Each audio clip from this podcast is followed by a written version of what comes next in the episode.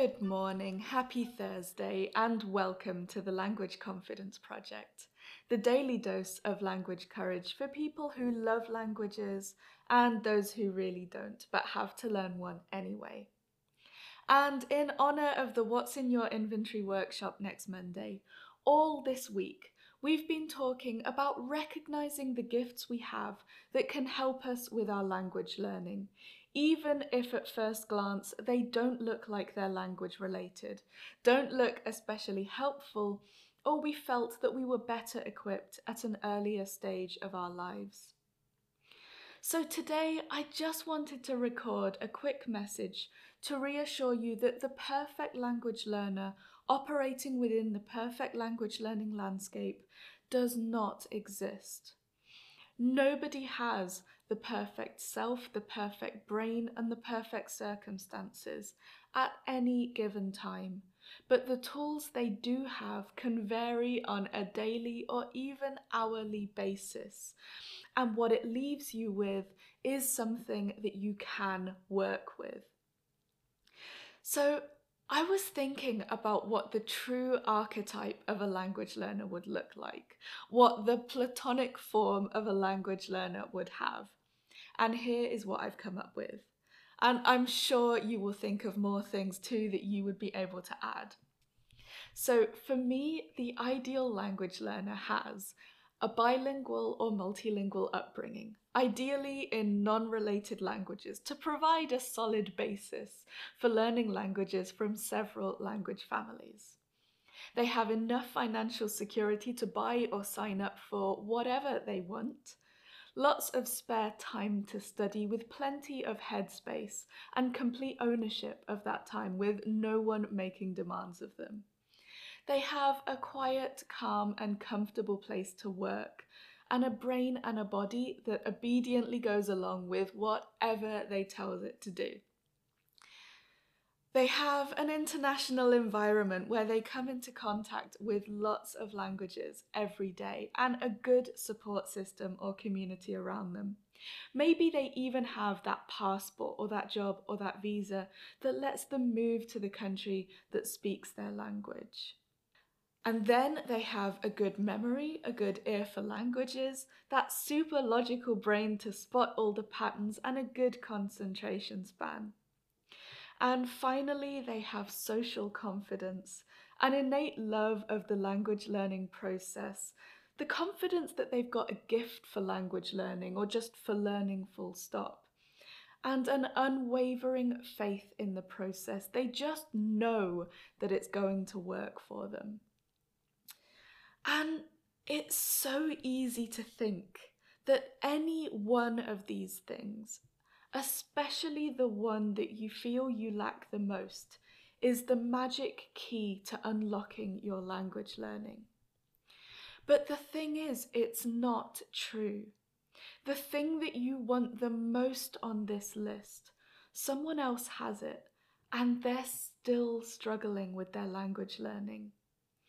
And that person that you think has a great memory and a great ear for languages, she's looking at someone else with a better memory and a better ear for languages. And that person, she's finding workarounds for something else entirely.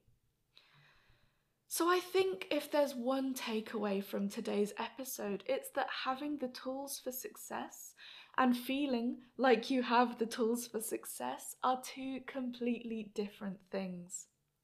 And while a lot of us quite rightly focus on getting more of those things off that list through tricks and hacks and doing all the things we do to level up in life, it's also really worthwhile from time to time to look at what we have working for us right now and make sure we aren't letting anything valuable fly under the radar.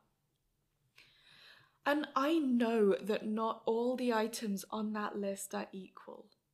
I know that some of them are really high value and that the lack of some of them can be really debilitating. I am not downplaying the advantages that some of these things can give.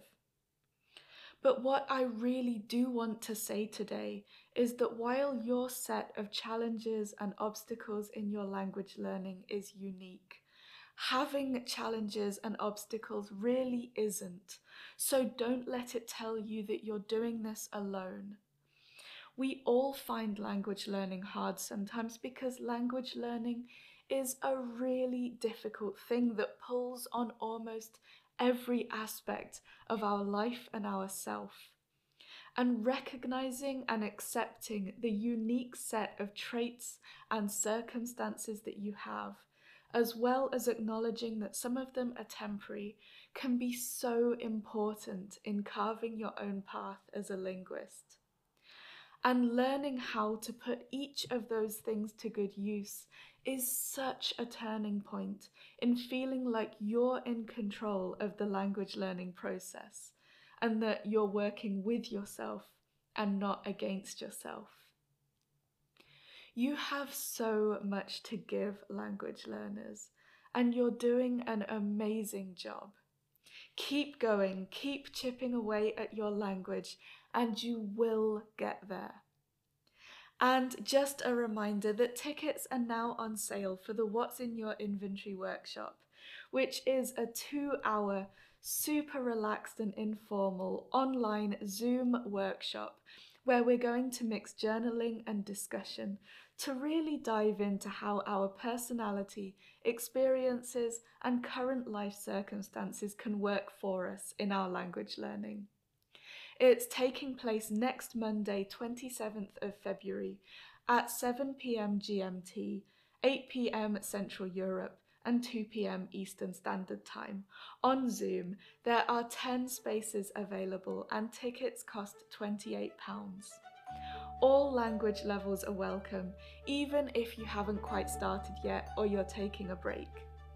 You can find more details about the workshop and how to sign up in the show notes, or check my bio at, at Tea with Emily on Instagram, and I would love to see you there.